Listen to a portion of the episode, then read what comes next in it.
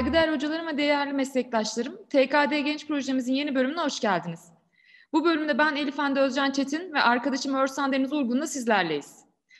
Bugünkü konuğumuz biyoistatistik konusunda Türkiye'nin önde gelen isimleri arasında yer alan, çalışmalara farklı bakış açılarıyla kendisini hayran bırakan hocamız Profesör Doktor İbrahim Halil Tamboğa. Halil Merhaba. hocamız kardiyoloji alanındaki profesörlüğüne bir de biyoistatistik doktorası eklemiş ve kardiyolojide biyoistatistik ve dijital sağlık alanlarını öncülük eden hocalarımızdan. Açıkçası camiamızda böyle bir ismin olmasından gurur duyuyoruz. Ee, ben de Halil hocamla aynı çalışma ekibinde yer alma fırsatı bulduğum için kendimi çok şanslı hissediyorum. Hoş geldiniz hocam. Hoş bulduk. Ben teşekkür ederim. Ee, evet iyi bir e, çalışma e, arkadaşlığımız oldu. Güzel e, sonuçlarını da aldık. Evet hocam. Yayınlarla. Ee, evet. Hande seni dinliyoruz. Ee, bugün biz e, kalp yetersizliği ve korunmuş e, bir ejeksiyon fraksiyonu hastalarda bir ilacın e, major kalp yetersizliği sonuçları üzerindeki kesin faydasını gösteren ilk çalışma olan Emperor Preserve çalışmasını Halil hocamıza tartışmak istedik. Halil hocam isterseniz evet. sözü size bırakayım ben. Olur. Ee, gerçekten önemli bir çalışma. Şimdi e, korunmuş ejeksiyon fraksiyonlu kalp yetersizliğinde elimiz kolumuz bağlı. E, elimizde yeterince kanıt da yok. E, şu ana kadar yapılmış çalışmalardan da hani tırnak içerisinde çok olumlu e, cevap alamadık. Düşük ejeksiyon fraksiyonlu kalp yetersizliğine göre. Bu anlamda bu çalışma da e, bir önceki çalışmalara bence benzer bir şekilde bize e, bir takım ipuçları verdi. E, yani düşük ejeksiyon fraksiyonlu kalp yetersizliğindeki gibi böyle devrimsel bir adım mı?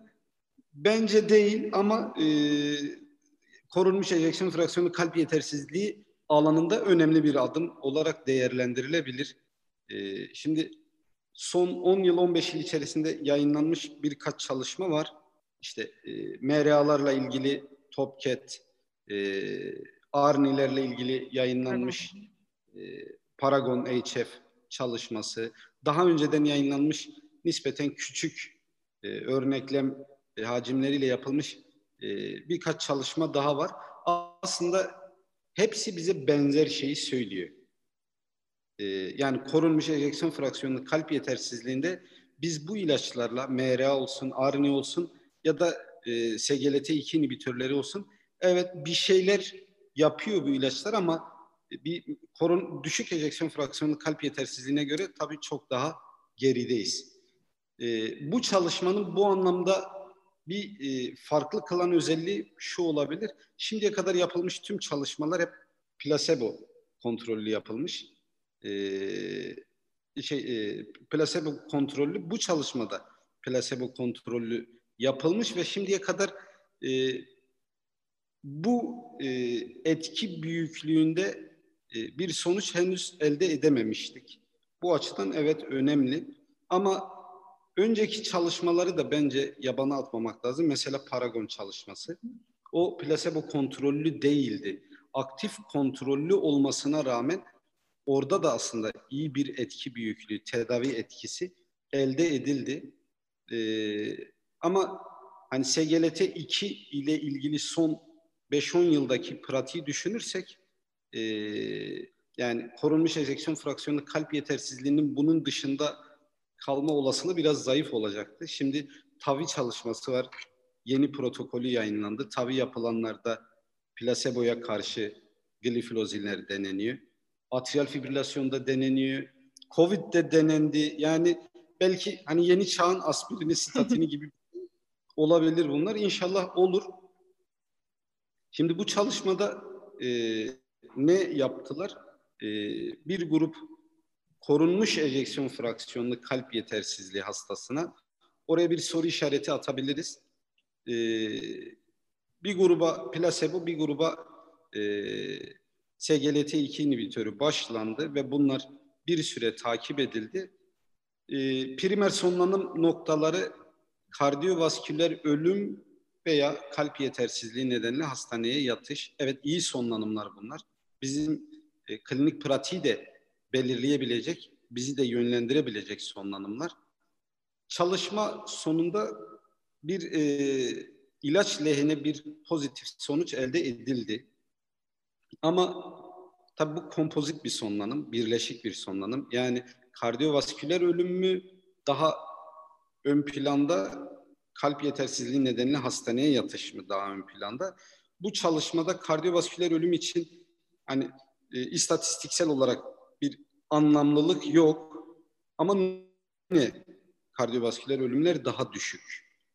E, ama esasen bu ilaç lehine ortaya çıkan tedavi etkisini sürükleyenin kalp yetersizliği nedenli hastaneye yatış oldu, görüldü. Hatta e, çalışma devam ederken DSMB komitesine önerilmiş biz çalışmayı erken sonlandıralım mı? Bu pozitif etkiden dolayı DSMB komitesi hayır işte çalışmanın devamına e, hükmedip e, çalışmayı bitirmişler. Evet yani bu açıdan önemli bir çalışma. Ee, ama dediğim gibi yani bir kafamızda tabii soru işareti kalması da doğal. Henüz kardiyovasküler ölümle e, ilişkili elimizde e, pozitif kanıt veren bir çalışma yok. Ama bu moleküllerin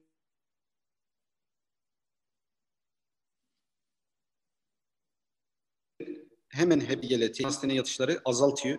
Belki de en fazla azaltan işte SGLT2 ve ARNI gibi görünüyor. Arada sorun varsa ben bekleyebilirim Hande. Devam etmeyeyim. Hmm, hocam, e, NPR çalışması sonrası en büyük tartışmalar sizin de söylediğiniz gibi EF değerleri üzerine. Çalışmada mid-range EF'ye sahip hastaların da dahil edildiğini görüyoruz. Sonuçlar analiz edildiğinde empagliflozinin hastaneye yatışlar üzerindeki etki gücünün daha yüksek ejeksiyon fraksiyonlardaki hasta grubunda zayıfladığını görmekteyiz. Sizin bu konudaki görüşlerinizi merak ediyoruz. Diğer korunmuş EF çalışmaları ile de kıyasladığımızda sizce bu anlamlılığa mid-range grubun dahil edilmesi neden olmuş olabilir mi? Evet tabii biraz e, şimdi bir genel bir kural vardır klinik araştırmalarda. Ne kadar yüksek riskli hasta alırsanız elde edeceğiniz yanıt da o kadar abartılı olur.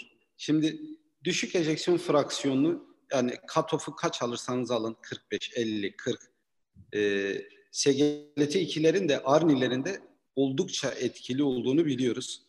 E, bu çalışmada mesela ejeksiyon fraksiyonu 40'ın üzerindeki hastalar korunmuş kalp yetersizliği e, tanısıyla alınmış.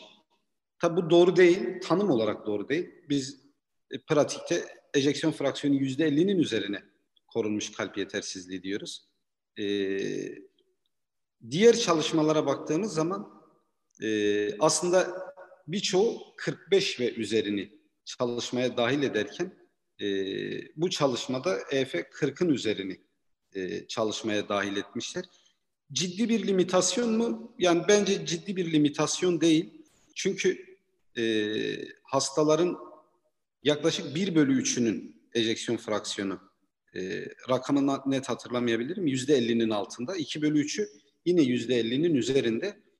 Şimdi şöyle bir e, genel e, kural vardır. Bir randomize klinik denemenin sonucunu pratiğe genelleştirirken ya da oradaki tedavinin etkisini biz klinik pratiğe taşırken etkileşimler önemli. Yani bizim ilaç ile ejeksiyon fraksiyonu arasındaki etkileşim. Şimdi e, az önce dedik ejeksiyon fraksiyonu yükseldikçe etkisi azalıyor gibi. Bunu tabii etkileşimle göstermek lazım. Yani tedavi ile ejeksiyon fraksiyonu arasında bir istatistiksel etkileşim var mı? Varsa bizim çalışma sonuçlarını genelleştirmemiz zorlaşacaktır. Ama yoksa böyle bir etkileşim o zaman çalışma sonuçlarını hem 50'nin altına hem 50'nin üzerine kolayca genelleştirebiliriz ki çalışmada da belirgin bir etkileşim olmadığı izlenmiş. Dolayısıyla e, yani EF düştükçe tabii etkilerinin bir miktar e, en azından vizüel olarak e, daha iyi olması beklenebilir ama en azından şu söylenebilir. Ejeksiyon fraksiyonu e, değerlerinde sürekli düşünürsek bunları EF işte 40'tan 70'e neyse üst sınırı en azından bu skalada tedavi etkisinde bir heterojenite yok. Nispeten bir homojenite var nispeten. Dolayısıyla ciddi bir sıkıntı mı? Bence ciddi bir sıkıntı değil diye Hocam, düşünüyorum. E, bu çalışma sonrasında kalp yetersizliği klinisyenler artık e, korunmuş EF'li hastaları biz artık EF değeri yerine hemodinamik veya patofizyolojik olarak ele alalım. Hani bunların tedaviden etkinliğini arttıralım isteyen, e, durumunun altını çiziyorlar. Sizin bu konudaki görüşleriniz neler? Şimdi e, tabii pratikte hepimiz görüyoruz. Şimdi hastayı poliklinikten ya da acilden içeri girer girmez evet bu kalp yetersizliğidir diyebiliyoruz. E, bazen işte bir eko yapıp bu tamam bu düşük ejeksiyon fraksiyonlu kalp yetersizliği ona da çok kolay tanı koyabiliyoruz. Ama korunmuş ejeksiyon fraksiyonlu kalp yetersizliğine maalesef e, tanı koyamıyoruz ya da tanı koymada bazı problemlerimiz var. Bu sadece bizim değil bütün dünya bu problemi yaşıyor.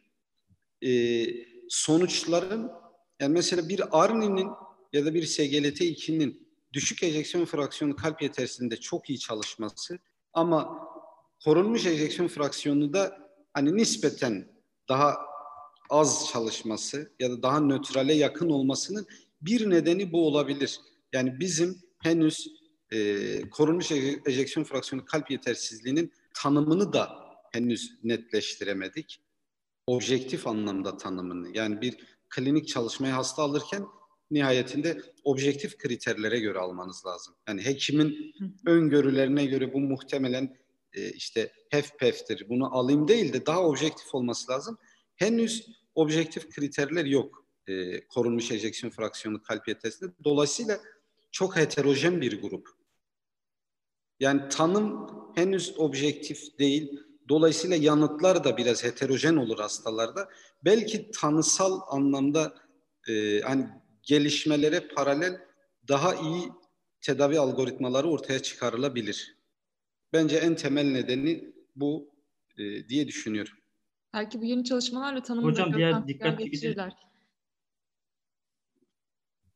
Orsancığım Hocam sen... diğer sonuçta da e, empegrip e, empagliflozin e, empirical reduce çalışmasında mayor renal tonlarımı düzeltirken e, prezervatifte azaltmaması.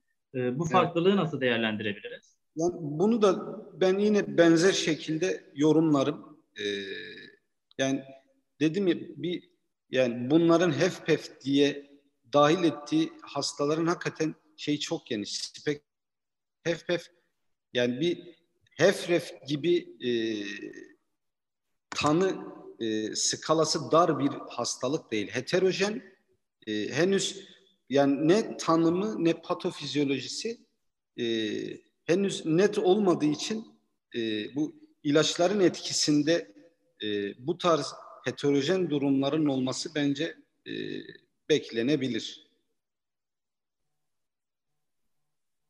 Hocam e, peki e, iki grubun diüretik kullanma yüzdeleri arasında anlamlı fark e, çıkmış mıdır çalışmada? Şöyle e, ana yazıda Nejim'de yayınlanan yazıda diüretikle ilgili bir bilgi yok.